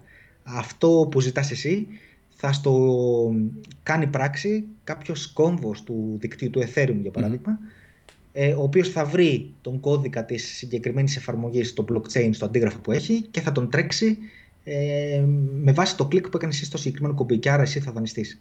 Κάπως έτσι τρέχει, είναι η ολουσία του πράγματος. Τώρα, όλοι αυτοί που χρησιμοποιούν μια εφαρμογή ε, για να την χρησιμοποιήσουν θα πρέπει να πληρώσουν κάποια τέλη. Γιατί αυτοί οι κόμβοι που σου περιέγραψα πριν που βάζουν το hardware τους και το ρεύμα τους κτλ. για να μπορέσει να γίνει λειτουργικότητα εκείνη τη στιγμή που, που πατάσει το κουμπί, σου προσφέρουν μια υπηρεσία, καταναλώνουν έτσι κάποιους πόρους και άρα πρέπει να πληρωθούν. Ε, αυτά τα τέλη εκφράζονται στο νόμισμα του αντίστοιχου blockchain project, Ethereum για παράδειγμα. Mm-hmm. Ε, άρα, λοιπόν, άρα λοιπόν, ναι, ε, από εκεί προκύπτει η ανάγκη ε, για ένα νόμισμα, το δικό του νόμισμα. Απλά εκεί η ανάγκη είναι διαφορετική. Η ανάγκη είναι στην ουσία να πληρώσεις για τις υπηρεσίες που σου προσφέρει η συγκεκριμένη πλατφόρμα. Να, να το πω έτσι σχηματικά με κάτι που μου αρέσει πολύ να κάνω αντιπαραβολές με κάτι που καταλαβαίνουμε και ξέρουμε ήδη από τον παραδοσιακό κόσμο όταν θα αγοράσει έναν υπολογιστή, δεν θα πληρώσει τα Windows που, που έχει μέσα. Θα τα πληρώσει. Γιατί; Γιατί σου προσφέρει μια υπηρεσία. Είναι ακριβώς η ίδια διαδικασία. Κάποιος σου προσφέρει ένα αντίστοιχο λειτουργικό σύστημα πάνω από το blockchain, αποκεντρωμένο, παγκόσμιο, κατανεμημένο. και κάθε φορά που το χρησιμοποιείς θα πρέπει να πληρώσεις ένα τέλος. Το τέλος αυτό θα το πληρώσει το νόμισμα της blockchain mm. εφαρμογής. Ναι, γιατί ένας ένας άνθρωπος ο οποίος ψάχνεται τώρα και αναρωτιέται τι είναι αυτά τα πράγματα, αυτές τις ερωτήσεις έχεις στο μυαλό του, κάνεις εσύ. Ναι, ξανά σε αυτό που, που περιγράφεις, επανέρχεται το θέμα της εμπιστοσύνης. Θέλω να σε ρωτήσω πόσο πιθανό πιστεύεις ότι είναι να, να, μπούμε, να μπαίνει όλο ένα και περισσότερος κόσμος σε αυτή τη λογική και να φεύγει από τη λογική του ο μπαμπάς μου, σε εισαγωγικά, το, εντάξει, που πια δεν είναι καν το, το, το κράτος ας πούμε, στην Ευρώπη, είναι η κεντρική τράπεζα της ε, Ευρώπης, αντίστοιχα είναι στην ε, Αμερική η Federal Bank. Θέλω να πω πόσο πιθανό είναι σιγά σιγά το μυαλό μας να καταφέρει να αποσυνδέσει την, ε, το ντάντεμα τέλος πάντων των οικονομικών μας από τα κράτη ή τις κεντρικές τράπεζες και να περάσει στην, ε, αυτό το σύστημα εφαρμογών όπως ε, μας λες, το οποίο αποτελείται από, σε πολλά εισαγωγικά θα βάλω εμάς. Αυτό είναι πολύ δύσκολο να το εκτιμήσει κανείς. Η πιο γρήγορη απάντηση είναι το μέλλον θα δείξει, ε, να σου πω την αλήθεια. Ε, οι αλλαγές στην τεχνολογία είναι γρήγορες και καριές συνήθως, αλλά οι αλλαγές στην κοινωνία, δηλαδή στις συμπεριφορές, είναι αργές. Εγώ αυτό έχω καταλάβει. Ναι, αλλά η, η άνοδος του δικού σου καναλιού, πρώτον, ε, είσαι στους 10.000 subscribers από ό,τι είδα σήμερα το πρωί, μέσα σε αυτό το χρονικό διάστημα. Ναι. Και επίσης το πόσο πολύ εγώ το βλέπω σε πρακτικό επίπεδο να συζητείτε μεταξύ μας. Κοίτα να δεις, ε, συζήτηση υπάρχει έτσι. Ε, βέβαια, να, για να είμαστε ειλικρινείς, ε, η συζήτηση πυροδοτήθηκε από την άνοδο των τιμών, έτσι. Mm. Και θέλω να το σχολιάσουμε λίγο μετά. Θέλω να το σχολιάσουμε λίγο μετά γιατί ότι αυτό το φαινόμενο είναι περιοδικό και ότι δεν, οι τιμές δεν θα ανεβαίνουν για πάντα. Θα έρθει και η περίοδος που θα πέφτουν οι τιμές. Αυτό να το σχολιάσουμε για να μην καεί και πολλοί κόσμος. Αλλά παρένθεση. Ε, άρα λοιπόν, ναι, το, το πολύ ενδιαφέρον ξεκίνησε έτσι και είναι λογικό. Τε σου τραβάει το ενδιαφέρον, λες γιατί πήγε εκεί πάνω και μετά μαθαίνεις και άλλα πράγματα. Ε, τώρα, είμαστε πολύ νωρίς, είμαστε πάρα πολύ νωρίς, επειδή έχει αρχίσει και το συζητάει κάποιος κόσμος δεν σημαίνει ότι έχει πραγματοποιηθεί η αλλαγή αυτή που, που συζητάγαμε. Δηλαδή, εγώ πολύ θα ήθελα να δω μια στατιστική που να μου λέει στην Ελλάδα πόσος κόσμος έχει επενδύσει έστω και 10 ευρώ ας πούμε, στα κρυπτονομίσματα και είμαι βέβαιος ότι το ποσοστό θα ήταν πολύ μικρό. 5, τι 5, λιγότερο, πιστεύω είναι λιγότερο 5% στην Ελλάδα. Ε, και από αυτούς που έχουν, παγκοσμίως τώρα, από αυτούς που έχουν επενδύσει σε κρυπτονομίσματα, ε, είναι, υπολογίζεται ότι ούτε 1 με 2% δεν έχουν ε, χρησιμοποιήσει ποτέ DeFi εφαρμογές, αυτές που λέγαμε mm. πριν. Φαντάσου, φαντάσου πόσο, πόσο στην αρχή είμαστε. Αυτό βέβαια φανερώνει και το πόσο μεγάλες είναι οι δυνατότητες για τον κόσμο που θα ασχοληθεί με αυτά από την αρχή. Οι early adapters είναι αυτοί που κάνουν και τα μεγαλύτερα κέρδη και κερδοσκοπικά, να το mm-hmm. έτσι. Ε, οπότε κάνω μια τέτοια σκέψη. Ε, οι προοπτικές βέβαια είναι πολύ μεγάλες. Όταν λέω ότι δεν ξέρω, δεν, αυτό δεν είναι μια αμφισβήτηση ότι πιστεύω ότι δεν θα πετύχει, πιστεύω ότι θα πετύχει.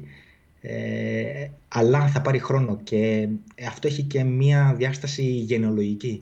Δηλαδή, εγώ τώρα δεν μπορώ να περιμένω έναν άνθρωπο που είναι, δεν ξέρω, 60-70 χρονών, ενδεχομένως δεν είναι και πολύ εξοικειωμένος με το ίντερνετ. Ε, δεν μπορώ να περιμένω να κάτσει να καταλάβει όλα αυτά τα πράγματα ε, και έχει και ενδεχομένως κάποιες άλλα, άλλα μυαλά. Ε, δεν θα τα καταλάβει αυτά εξαιρέσεις φωτεινές υπάρχουν έτσι, και είναι και εντυπωσιακές mm. όταν, όταν τις, ε, τους γνωρίζετε τους ανθρώπους, αλλά ε, έχει να κάνει, ξέρεις, με, την, ε, με το πόσο familiar είναι ένας ε, άνθρωπος με την τεχνολογία γενικότερα. Ε, και σκέψω ότι τα πολλά λεφτά τα έχουν οι μεγάλες γενιές και είναι λογικό έτσι, γιατί δουλεύεις, προχωράς τη ζωή σου και το καθεξής. Ε, οι πιο νέοι που έχουν αρχίσει να τα καταλαβαίνουν καλύτερα, ε, ακόμα δεν έχουν τόσα λεφτά ούτε για να επενδύσουν, αλλά ούτε να τα χρησιμοποιήσουν ε, σε αυτές τις ε, εφαρμογές.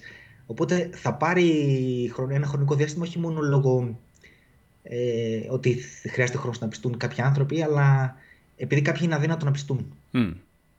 Για λόγους ψυχοκοινωνικούς, mm. Γενεαλογικούς και το, και το καθεξής. Ε, αλλά η μεταφορά πλούτου συμβαίνει, ε, γίνεται από γενιά σε γενιά ε, και Πιστεύω ότι η υιοθέτηση αυτών των εφαρμογών θα είναι συνεχής στο μέλλον. Ε, απλά θα πάρει πολύ καιρό ε, μέχρι να φτάσουν σε ένα επίπεδο υιοθέτησης που εσύ, ας πούμε, θες κάποια στιγμή να πάρεις κάτι και θες να πάρεις ένα δάνειο, ένα σπίτι ή θες να επεκτείνεις την επιχείρησή σου, το πρώτο που σκέφτεσαι είναι να πας στην τράπεζα να πάρεις το δάνειο. Μέχρι να είναι τόσο απλό και τόσο κατοχυρωμένο, ούτως ώστε το πρώτο πράγμα που να σκεφτείς για να πάρεις το δάνειο να είναι μια DeFi εφαρμογή, μπορεί να πάρει και 10 και 20 χρόνια, δεν ξέρω. Ναι, θα είναι πιο βιώσιμη η εναλλακτική του, του DeFi για αυτόν που θέλει να πάρει το, το, το, το πιο δάνειο. Η, η δική μου αίσθηση λέει ναι, μάλλον. Έχει, κοίτα, να δεις, και εγώ αυτό νομίζω. Έχει πολλά πλεονεκτήματα. Ε, το γεγονό, αυτό που είπαμε πριν, ότι το blockchain είναι, είναι ε, μερικές φορές μου έρχονται αγγλικές λέξεις στο μυαλό. Transparent τώρα σκέφτομαι. Πώς το λέμε. Ε, διάφανο. Είναι, είναι διάφανο. Είναι δημόσιο. Στις τράπεζες και στις ελληνικές και τις ξένες, ξέρουμε όλοι ότι να μην κρυβόμαστε πίσω από το δάχτυλό μας ότι υπάρχει τεράστια διαπλοκή και με ιδιωτικά συμφέροντα και με κυβερνήσεις, πολιτικούς και ούτω καθεξής. Επομένως, πολλά δάνεια δίνονται χωρίς ξέροντας η τράπεζα ότι δεν θα τα πάρει ποτέ πίσω. Και τα δάνεια αυτά είναι οι καταθέσεις σου. Τις καταθέσεις σου δίνει δάνεια σε άλλους. Ενώ ξέρει ότι δεν θα τις πάρει ποτέ πίσω. Δεν θα τα πάρει ποτέ πίσω αυτά τα λεφτά γιατί είναι διαπλοκή έτσι. Στο... Με τις DeFi εφαρμογές αυτό δεν γίνεται. Mm. Τα πάντα είναι, διαφα... είναι διάφανα. Ε, είναι υπάρχει διαφάνεια, ναι, ναι, ναι. Υπάρχει διαφάνεια. Και εκτός αυτού υπάρχει υπάρχουν αυστηροί κανόνες, ε, υπάρχουν collaterals, ε, ενέχειρα mm. και κάποιος ο οποίος δεν πληρώνει το δάνειά του, δεν υπάρχουν εκεί χάρες, πολιτικές χάρες και τελείωσε. Γίνεται αυτό που λέγεται liquidation. Ρευστοποίηση. Τον βγάζει από την πρίζα. Ναι, ναι, ναι. ναι τελείωσε. Εκεί είναι, εκεί είναι κανόνες, αλγοριθμικοί κανόνες, οι οποίοι έχουν εκφραστεί σε κώδικα, σε ένα, σε ένα πρόγραμμα στην ουσία και τρέχουν. Mm-hmm. Δεν υπάρχει ο παράγοντας άνθρωπος, ο παράγοντας διαπλοκή, ο παράγοντας ε, θα σου κάνω χάρη. Ε, ενεργοποιήθηκε ο κανόνας, τελείωσε. Θα γίνει αυτό που έχει προβλεφτεί από τον κώδικα, από το πρωτόκολλο που όλοι το γνωρίζουμε και όλοι συμφωνούμε. Άρα, εγώ, αν είμαι από την άλλη πλευρά, αν είμαι ένας από αυτούς που κατέθεσε τα νομίσματα τους στην εφαρμογή για να τα δανειστούν άλλοι, ε, έχω την εγγύηση ότι θα συμβεί αυτό που προβλέπει ο κώδικας. Και πάλι δεν έχω να εμπιστευτώ αυτούς τους ε, υπαλλήλους που έχει σήμερα μια τράπεζα, οι οποίοι και καλά κάνουν τη διαχείριση των δανείων και καλά αυτοί ξέρουν, υποτίθεται και θα τα κάνουν σωστά. Ε, δεν εμπιστεύομαι κανέναν ότι θα τα κάνει σωστά. Ξέρω από πριν, από πριν ποιοι είναι οι κανόνες. Οι κανόνες είναι αυτοί, οι κανόνες δεν αλλάζουν. Οι κανόνες είναι ε, αλγοριθμικοί, μαθηματικοί δηλαδή, και έχουν, ε, είναι ενσωματωμένοι σε έναν κώδικα. Ναι, ή αλλιώς εμπιστεύομαι το καλύτερο σύστημα κανόνων, ή ποιος κώδικας προσφέρει το καλύτερο σύστημα κανόνων. Φαντάζομαι. Ναι, ναι, γιατί υπάρχουν πολλές διαφορετικές εφαρμογές με διαφορετικές ιδέες. Ναι, και πρέπει να κάνεις την αντίστοιχη έρευνα αγοράς σου. Αλλά και πάλι αυτό είναι το κεντρικό σημείο. Δηλαδή, αν, μείνει, αν είναι να μείνει κάτι σε κάποιον που παρακολουθεί το σημερινό βίντεο, είναι ότι δεν χρειάζεται να εμπιστευόμαστε κανέναν. Τρίτον, βέβαια, βέβαια το, όταν λέω κανέναν, δεν, για να είμαστε και ειλικρινείς, δεν εννοώ εντελώς κανέναν. Πάλι υπάρχει ένα στοιχείο εμπιστοσύνης στον κώδικα. Έτσι, που γιατί μια DeFi εφαρμογή είναι ένας κώδικας ο οποίος ε, προσωμιώνει όλες τις λειτουργίες μιας τράπεζας. Δηλαδή, ότι ό,τι θα κάνουν οι υπάλληλοι της τράπεζας το κάνει κώδικας. Άρα θα πρέπει να έχεις την τελική εμπιστοσύνη σε αυτόν τον κώδικα.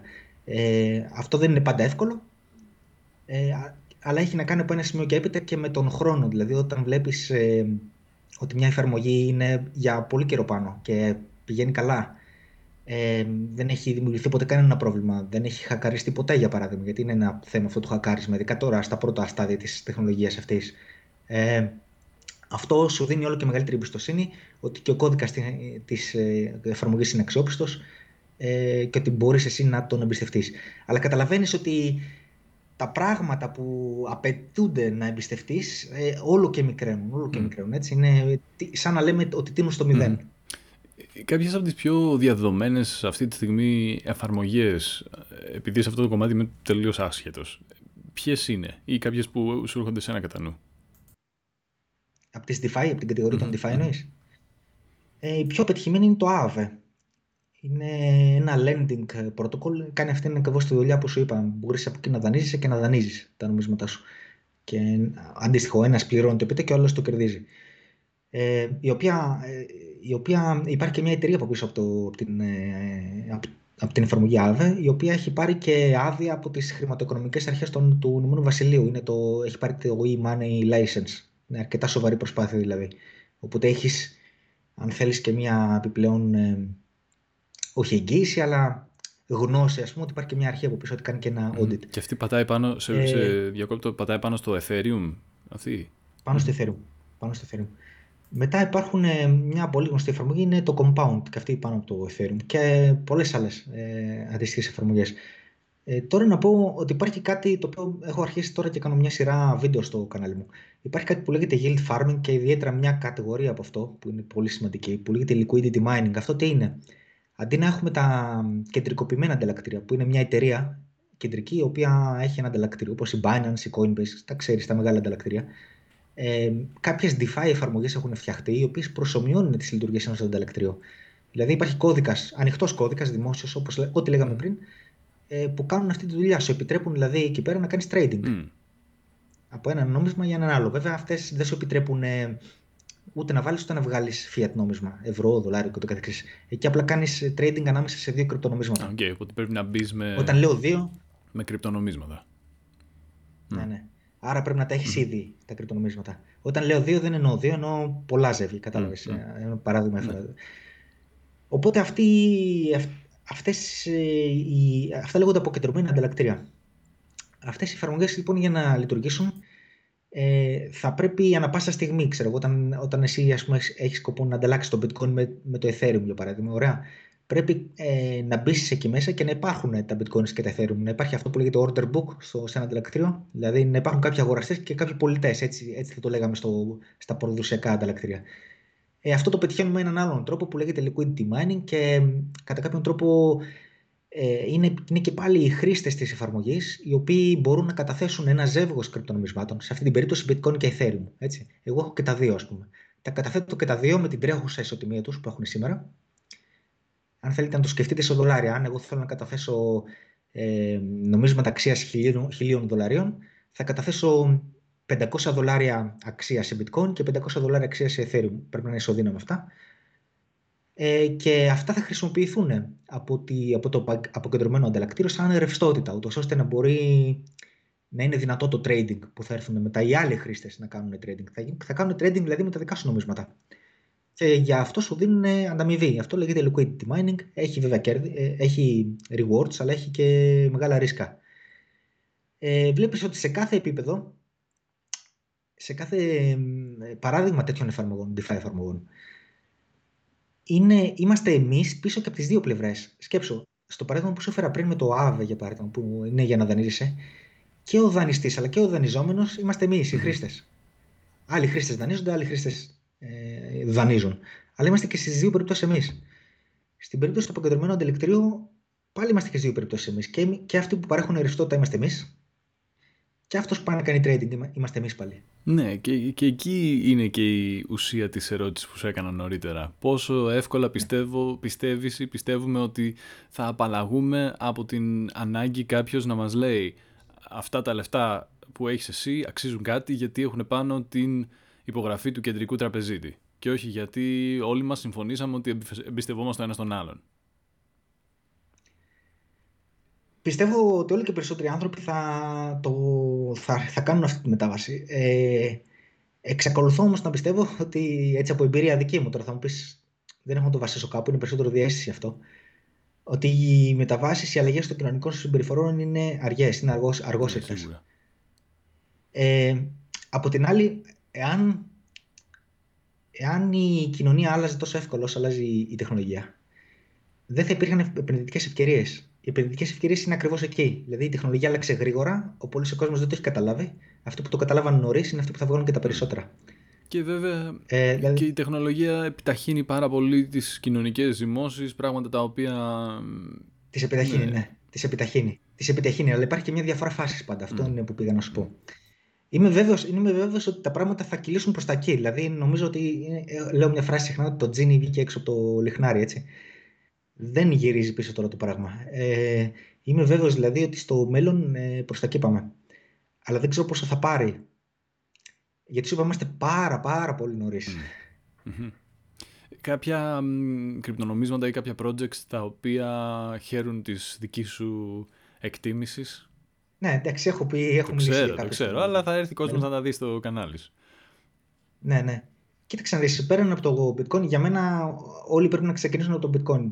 Εμένω σε αυτό και μερικές φορές γίνομαι διαφορετικός, αλλά το λέω γιατί επειδή ήταν και το πρώτο χρονικά, ε, αλλά και επειδή η τεχνολογία από πίσω του, του την ιδέα του blockchain, το bitcoin ήταν το πρώτο που την, ε, την δημοσίευσε έτσι, και βασίστηκε πάνω του.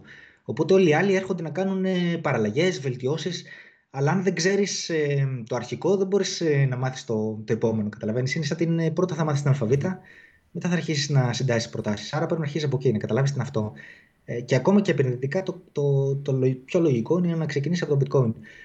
Ε, Στη συνέχεια, λοιπόν, αφού θα μαθαίνεις περισσότερα πράγματα, ε, θα πας, νομίζω, η δεύτερη κατηγορία την οποία θα κοιτάξει κάποιος, τουλάχιστον εγώ κάπως έτσι σκέφτομαι, είναι αυτό που σου είπα πριν, τα smart contracts. Αυτά που σου δίνουν τη δυνατότητα να.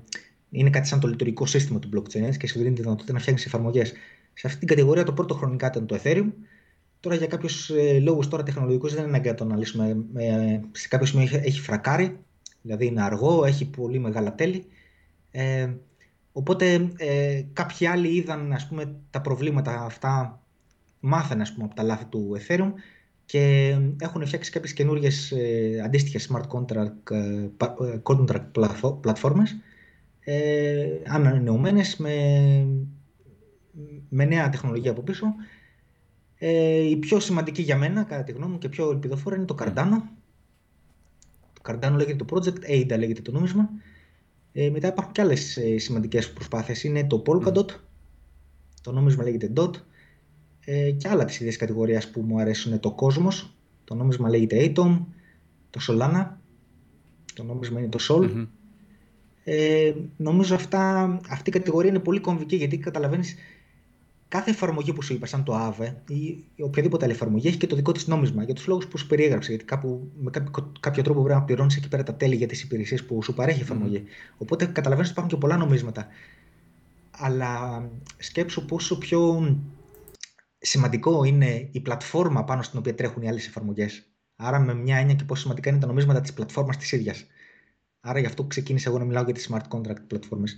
Από εκεί και πέρα ένα άλλο σημαντικό κομμάτι του infrastructure, έτσι, της ε, τεχνολογίας που απαιτείται για όλες αυτές τις εφαρμογές για να τρέξουν, είναι αυτό που λέμε Oracle. Τώρα, Oracle είναι και αυτό μια μεγάλη κατηγορία και μια μεγάλη κουβέντα να εξηγήσουμε τι είναι. Αλλά βασικά, επειδή ότι ο κάθε κόμβος που είπαμε, οποιοδήποτε δικτύο, του, του Ethereum ή του, του blockchain, ε, ο κάθε κόμβος εμπιστεύεται μόνο ότι υπάρχει στο blockchain, τίποτα άλλο. Αυτή είναι η μοναδική πηγή της αλήθειας.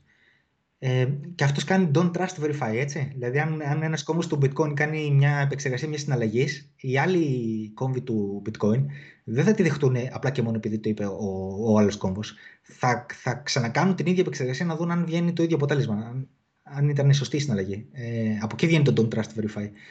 Ε, το ίδιο συμβαίνει και με τις ε, smart contract πλατφόρμες. Δηλαδή δεν εμπιστεύεται κανένας κόσμος τον άλλον. Θα κάνει τον ίδιο υπολογισμό στην ε, αντίστοιχη DeFi, με τον κώδικα της αντίστοιχης DeFi εφαρμογή να δουν αν καταλήξουν στο ίδιο αποτέλεσμα. Κάπως έτσι σκεφτείτε το επιγραμματικά. Ε, οι πολλές από αυτές τις εφαρμογές θέλουν να παίρνουν δεδομένα από τον έξω κόσμο. Παραδείγματος χάρη να, να ξέρουν ποια είναι η ισοτιμία του ευρώ με το δολάριο ή να ξέρουν ποια είναι η ισοτιμία του δολαρίου με το χρυσό. Γιατί είναι DeFi εφαρμογές και μπορεί, ας πούμε, και μέσα να έχεις επενδύσεις εσύ σε χρυσό χωρίς να αγοράζεις χρυσό.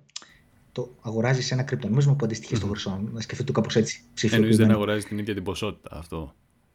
Δεν αγοράζεις την ίδια την ποσότητα, ναι. Αγοράζεις κάτι το οποίο έχει την, ακολουθεί την τιμή του χρυσού. Ε, Πώς θα ξέρει η εφαρμογή ποια είναι η τιμή του χρυσού εναντί του δολαρίου ή η τιμή της Τέσλα, μιας συμμετοχής εναντί του δολαρίου κτλ. Πρέπει να το, αυτή η πληροφορία δεν υπάρχει μέσα στο blockchain του Ethereum ή του οποιοδήποτε άλλο ε, τρέχει από πάνω του. Άρα πρέπει να την, ε, να την βρει κάπου κάπου στο Ιντερνετ. Άρα εδώ υπάρχει πρόβλημα. Γιατί είπαμε ότι δεν εμπιστεύεται κανένας τίποτα άλλο πέραν από αυτά που υπάρχει στο blockchain. Πώς θα εμπιστευτεί δεδομένα που είναι απ' έξω; Αυτό είναι το πρόβλημα που έρχονται να λύσουν οι Oracles. Είναι ένας ολόκληρος μηχανισμός με τον οποίο παίρνουν δεδομένα από πολλές πηγές, ε, τα συγκεράσουν με κάποιο τρόπο και εγγυώνται ότι τα αποτελέσματα είναι, ε, είναι σωστά, ότι είναι, είναι η πραγματική τιμή το οποίο και αυτό έχει ένα, έχει ένα σημείο, έχει ένα στοιχείο εμπιστοσύνης μέσα και υπάρχουν ένα-δύο περιπτώσεις που έχουν συμβεί λάθη στο, στο παρελθόν, αλλά ε, ας πούμε 95% λύνουν αυτό το πρόβλημα και παρέχουν ε, ε, έμπιστα δεδομένα στις εφαρμογές που τρέχουν του blockchain. Λοιπόν, η κατηγορία των Oracles ε, και αυτή έχει πολύ σημαντικά projects μέσα. Το πιο σημαντικό από όλα είναι το Chainlink αυτή τη στιγμή. Το νόμισμά του είναι το Link. Γι' αυτό έκανα όλη την παρένθεση μέχρι να φτάσω στο τι είναι το Link. Ε, άλλα νομίσματα τώρα, από εκεί και πέρα υπάρχουν πολλά νομίσματα εφαρμογών. Αφού φύγαμε στο, από το infrastructure και τις γενικές κατηγορίες, υπάρχουν άλλα νομίσματα εφαρμογών τα οποία θεωρώ αξιόλογα. Ε, ένα είναι το VET, VChain λέγεται εφαρμογή, είναι μια εφαρμογή για να καταγράφουμε όλα τα βήματα supply chain, δηλαδή ένα εμπόρευμα που ε, έρχεται στο ράφι ας πούμε, του μαγαζιού και το βλέπουμε να ξέρουμε όλα τα στάδια από τα οποία πέρασε, παραγωγής και ε, μετακομιδής, διακομιδής. Ε, και υπάρχουν και άλλα ωραία projects. Το Engine είναι ένα που έχει σχέση με τα NFTs, έχει σχέση με τα ψηφιακά αντικείμενα που αγοράζουν ε, όσοι παίζουν video games, ξέρεις, όπλα, πανοπλίες και το καθεξής και μετά μπορείς να τα πουλήσεις. σχέδια, πάρα πολλά πράγματα σιγά σιγά. Καλά, ναι. Καλά, σιγά σιγά αυτός ο τομέας αγκαλιάζει πολλά πράγματα, αλλά σου είπα το engine ναι, ναι. κυρίως ε, μέσα, μέσα από εκεί. Το engine κυρίως η εφαρμογή του είναι μέσα από τα mm. video games. Γιατί σκέψω ότι όταν τελειώσει το παιχνίδι, τι θα τα κάνεις; Αυτά τα λεφτά που έχεις αγοράσει πανοπλίες και τέτοια, τι θα τα κάνεις; Το τερμάτισες προς το παιχνίδι και δεν θες πια να παίξεις. Θα τα έχανες πριν από αυτή τη τεχνολογία. Αλλά τώρα μπορείς να τα πουλήσεις γιατί υπάρχει μια αγορά και η αγορά γίνεται μέσα, γίνεται μέσα του νομίσματος engine. Σε, σε τι ποσοστό πίσω από όλα αυτά τα project που μας περιγράφεις και τις εφαρμογές είναι η, η ιδιωτική πρωτοβουλία; Κοίτα να δεις, ε, όσον αφορά τις ε, αποκεντρωμένες εφαρμογές, σε πιο μεγάλο από ό,τι όσον αφορά τα, αυτά που είπαμε ως infrastructure. Δηλαδή πίσω από το Aave, που σου είπα την πιο σημαντική πλατφόρμα για, για δανεισμό, είναι μια εταιρεία που λέγεται Aave. Ε, Όμως υπάρχουν άλλα project, ακόμα και DeFi project, υπάρχουν ε, project τα οποία είναι open source πάλι και υπάρχει μια κοινότητα από πίσω στην ουσία που τα διαχειρίζεται. Και το νόμισμά τους χρησιμοποιείται και για την ε, διοίκηση. Δηλαδή γίνονται διάφορα proposals και ψηφίζουν ο καθένας ανάλογα με το πόσα νομίσματα έχει το αντίστοιχο project. Αλλά στο επίπεδο των dApps θα βρεις πιο συχνά εταιρείες. Ενώ στο επίπεδο του infrastructure που λέγαμε πριν, δηλαδή από τις smart contract platforms δεν υπάρχουν εταιρείες, είναι όλα open source. Εντάξει, θα, θα βρεις, ειδικά στα πρώτα στάδια τους υπάρχουν εταιρείες οι οποίες, ε, τις οποίες το project ε, τους αναθέτει ας πούμε, να κάνουν κάποιο μέρος του, της, του κώδικα, έτσι, του, της πλατφόρμας, στα πολύ αρχικά της στάδια. Υπάρχουν εταιρείες με αυτή την έννοια και, και σίγουρα οι προγραμματιστές που δουλεύουν ακόμα και σε ένα open source project πρέπει, πρέπει να πληρώνονται. Έτσι, δεν μπορούμε να τους εκμεταλλευόμαστε. Να τους, ε... Οπότε καταλαβαίνεις ότι ένα project ε, δίνει κάποια νομίσματα που έχει. Ε, τα νομίσματα δηλαδή, του project τα δίνει για να πληρώσει είτε κάποια εταιρεία είτε κάποιους μεμονωμένους προγραμματιστές για να προχωρήσουν ας πούμε, την ανάπτυξη είτε να διορθώσουν σφάλματα είτε να φτιάξουν καινούργιες λειτουργικότητες. Ε, υπάρχει δηλαδή η δυνατότητα κέρδους και επαγγελματικού κέρδους από πίσω, όποιος έχει τα αντίστοιχα η προοπτική του Dogecoin ποια είναι; Αν έχω καταλάβει και διόρθω... Ναι, γελάς, ευτυχώς γελάς, γιατί είχα την αίσθηση ότι όλο αυτό το πράγμα ήταν μια τεράστια φάρσα και από ό,τι βλέπω με τον Elon Musk να το πηγαίνει σε κάποιο άλλο επίπεδο για τους δικούς του λόγους. Θα το, πάει στο φεγγάρι. Ναι, ναι, ακριβώς. Ή στον Άρη ακόμα περισσότερο. Υπάρχει κάτι από πίσω ουσιαστικό, αυτή είναι η ερώτηση μου όπως είπες και εσύ, αυτό το project ξεκίνησε σαν πλάκα κυριολεκτικά. Δηλαδή, ο, ο δημιουργός του ε, είπε ότι εγώ τώρα κάνω πλάκα και δημιουργώ αυτό. Και το, το έγραψε ξεκάθαρα το κάνει πλάκα. Εν τω μεταξύ, ο δημιουργός του έχει φύγει πολλά χρόνια από το project και δεν, δεν ασχολείται κανένας με το project αυτό. Δεν, ε, δεν έχει προγραμματιστεί από πίσω τίποτα. Και μάλιστα τα έχει πουλήσει και όλα τα Dojo κακομοίρες. Δηλαδή δεν κέρδισε τίποτα από την, ε, από την αύξηση αυτής της τιμής. Κρίμα, ρε παιδί μου. Ε, Oh, ειλικρινά το λέω, γιατί ε, ε, αυτός το δημιούργησε. Ε, αλλά φαντάζομαι στο μυαλό του πώς το έχει, ότι αυτό είναι μια πλάκα που δεν θα ασχοληθεί κανένας με αυτό. Κατάλαβες. Οπότε κάποια στιγμή το σταμάτησε και έκανε κάτι άλλο. Ε, όταν σταμάτησε να είναι πλάκα για αυτόν. Ε, κοίτα να δεις τώρα αυτό το πράγμα. Αυτή τη στιγμή, ενώ είναι πεθαμένος σαν project, με την έννοια ότι δεν υπάρχει κανένας από πίσω να το τρέξει, να κάνει αλλαγές, να το βελτιώσει τον κώδικα και το καθεξής. Ε, ακόμα και το mining που κάνει, γιατί αυτό, και αυτό βασίζεται στο mining. Ε, δεν ε, υπάρχουν κόμβοι, δεν υπάρχουν άνθρωποι που να τρέχουν κόμβοι του Dodge απευθεία. και έχει κολλήσει, να το πω έτσι σχηματικά, έχει κολλήσει σαν βδέλα σε ένα άλλο project που λέγεται Litecoin. Οπότε όλοι οι κόμβοι του, που κάνουν mining στο δίκτυο του Litecoin, ταυτόχρονα να κάνουν ε, αυτόματα mining και στο δίκτυο του Dogecoin. Mm. Κατάλαβες τώρα πόσο παρατημένο είναι που το mining το, το έχει αναλάβει κάποιο άλλο project. Ε, Παρ' όλα αυτά, ε, κάποιοι, ειδικά ο Elon Musk δηλαδή τώρα, το έχει στείλει στο Θεό την τιμή του. Με τα Twitter, με τα Twitter που κάνει και όλα αυτά. Εδώ μπορεί, δύο πράγματα μπορεί να σκεφτεί κανένας. Και δεν είναι μόνο ο Elon Musk. Είναι και άλλος ένας που λέγεται Mark Cuban, αν ναι, ξέρεις. Ένας αρκετά γνωστός mm. επενδυτής σε κρυπτονομίσματα, ο οποίος έχει και μια ε, ομάδα NBA, Dallas Mavericks νομίζω έχει.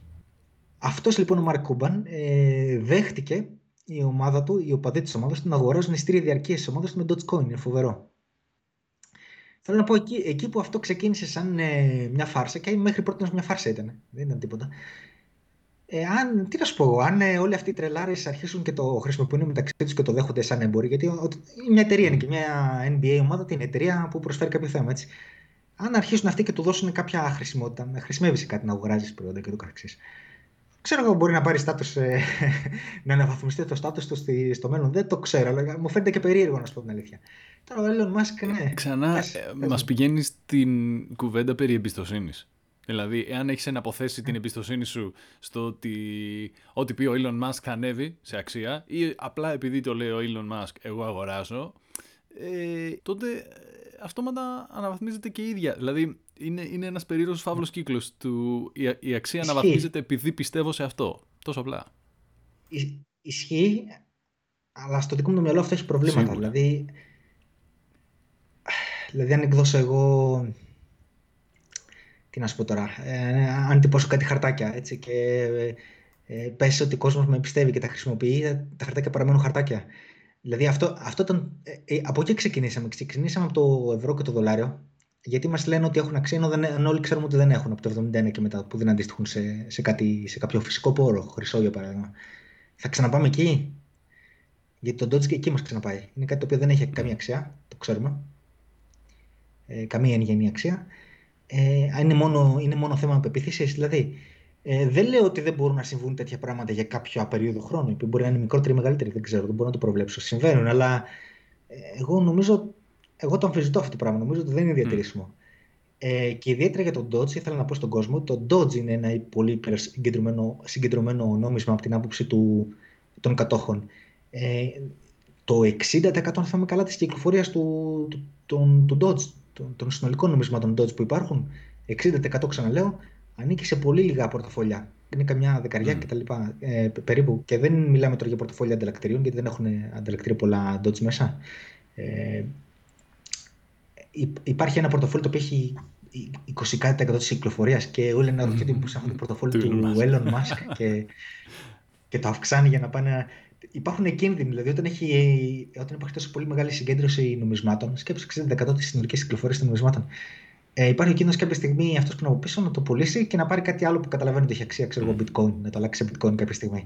Οπότε όλοι αυτοί που το αγοράζουν ε, γιατί νομίζουν ότι θα πάει στο Θεό, κάποια στιγμή θα δουν να πέφτει η ακαριέα. Ε...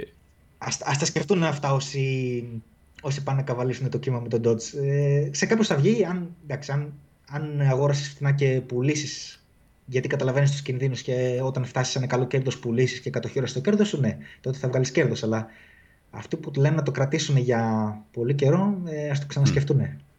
Η γνώμη είναι δικιά μου τώρα, δεν ξέρω. Ναι, κουβέντα κάνουμε ούτως ή άλλως και ο καλύτερος τρόπος, όπως λες και εσύ από την αρχή της κουβέντας μας, για να ενημερωθεί κανείς ουσιαστικά για όλα αυτά είναι με πάρα πάρα πάρα πολύ ψάξιμο, με, με την όλη ε, ωραία φάση που εμπεριέχει το να μη είσαι σε κάτι καινούριο. Και βέβαια με το να παρακολουθεί δικά σου βίντεο θέλω να μας μιλήσεις λίγο για να το κλείσουμε για τη δουλειά που κάνεις στο κανάλι σε σταθερή βάση. Έχουν προσθεθεί και πια, κάποια Q&A, κάποια live. Πια μίλα μας λίγο για το τι γίνεται στο Cryptovios. Ναι, ναι. Να κάνω μόνο μια μικρή παρένθεση πριν, ήθελα να το πω αυτό για τον κόσμο που δεν ξέρει. Ε, ήθελα να μιλήσω λίγο για, τη, για τους κύκλους, επειδή θα έρθει, θα έρθει η ώρα της πτώσης. Δεν, δεν έχουμε μόνο άλογο στα κρυπτονομίσματα, έχουμε και πτώση. Θα, ε, ήθελα να την κάνω αυτή την υποσημείωση, γιατί πολλοί μπορεί να μην το ξέρουν, να μπαίνουν τώρα στα κρυπτονομίσματα και να, στα κρυπτονομίσματα και να νομίζουν ότι αυτά θα ανεβαίνουν για πάντα. Δεν θα ανεβαίνουν για πάντα. Υπάρχουν κύκλοι στην αγορά, οι οποίοι υπάρχει ένα πολύ σημαντικό γεγονός ε, στον κύκλο ζωής του Bitcoin, το οποίο ονομάζεται halving, το ανέφερα και πριν γίνεται περίπου κάθε 4 χρόνια και αυτό σημαίνει ότι τα, η, ανταμοιβή που δίνεται στον miner που θα παράξει το καινούριο block μειώνεται στο μισό. Αυτή τη στιγμή ε, το τελευταίο halving event έγινε το Μάιο του 20. Ωραία.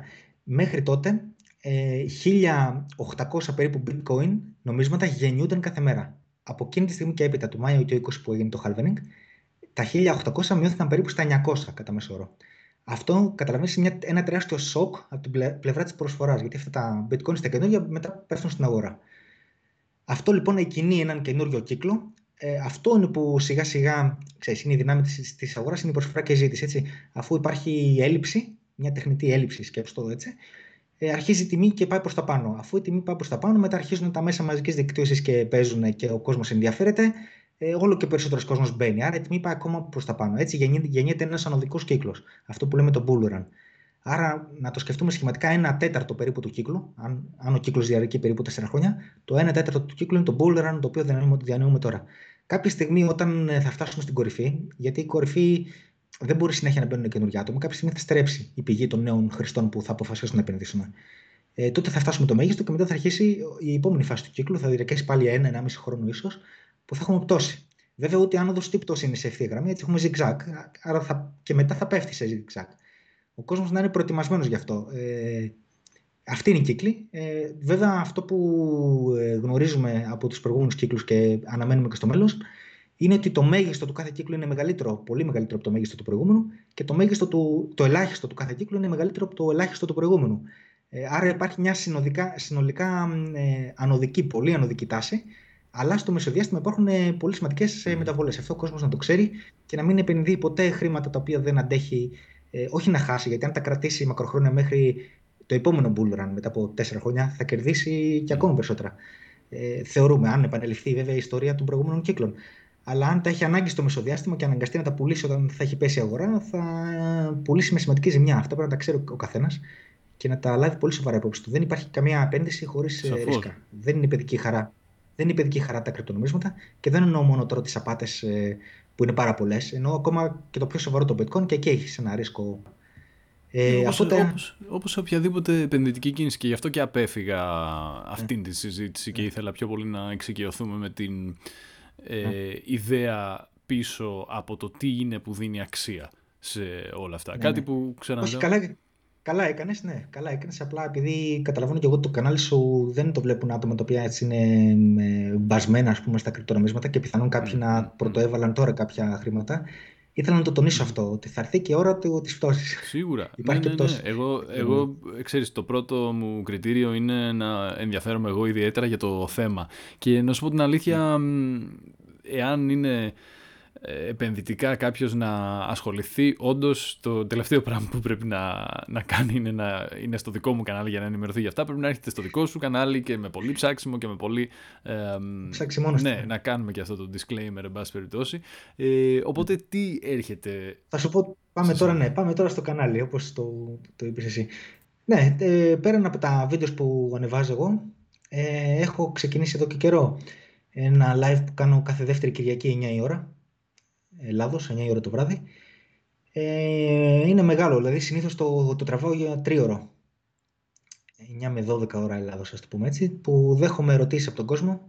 Δηλαδή πώς πάει, συνήθως ξεκινάω με κάποιες ερωτήσεις οποίες έχω μαζέψει εγώ από το προηγούμενο live που μου έχουν κάνει ε, στο Twitter, στο, μου στέλνουν email και ή, ή κάτω από τα βίντεο στο YouTube τις μαζεύω εκεί πέρα, τις κατηγοριοποιώ και τις απαντάω στην αρχή και στη συνέχεια περνάω σε ερωτήσεις που δέχομαι live εκείνη την ώρα από το chat. Ε, αυτό ήταν η πρώτη κίνηση που έκανε. Η δεύτερη κίνηση που έκανε ήταν ε, εδώ και κάνα μήνα περίπου που έχω αρχίσει τις συνδρομές. Όποιος ε, θέλει μπορεί να γραφτεί συνδρομητής στο κανάλι μου, οπότε έχει ε, επιπλέον ε, με πληρωμή, πληρωμή ανά μήνα γίνεται αυτό, ο οποίος έχει επιπλέον πρόσβαση σε υλικό δικό μου, ε, πρόκειται για κάποια βίντεο που κάνω τα χρονικά διαστήματα, περίπου δύο φορές την εβδομάδα, με τα κυριότερα νέα των κρυπτονομισμάτων και μια, ένα δικό μου σχολιασμό γύρω από αυτά. Δεν αφορά όμως την τεχνολογία. Τα, όλα τα βίντεο που έχουν να κάνουν με τεχνολογία και τα, τα βασικά πράγματα είναι ελεύθερα έτσι, στο, στο ελεύθερο κανάλι, στα, στα, στο μέρος του καναλιού που είναι ελεύθερο. Είναι, αφορά συγκεκριμένα τα νέα.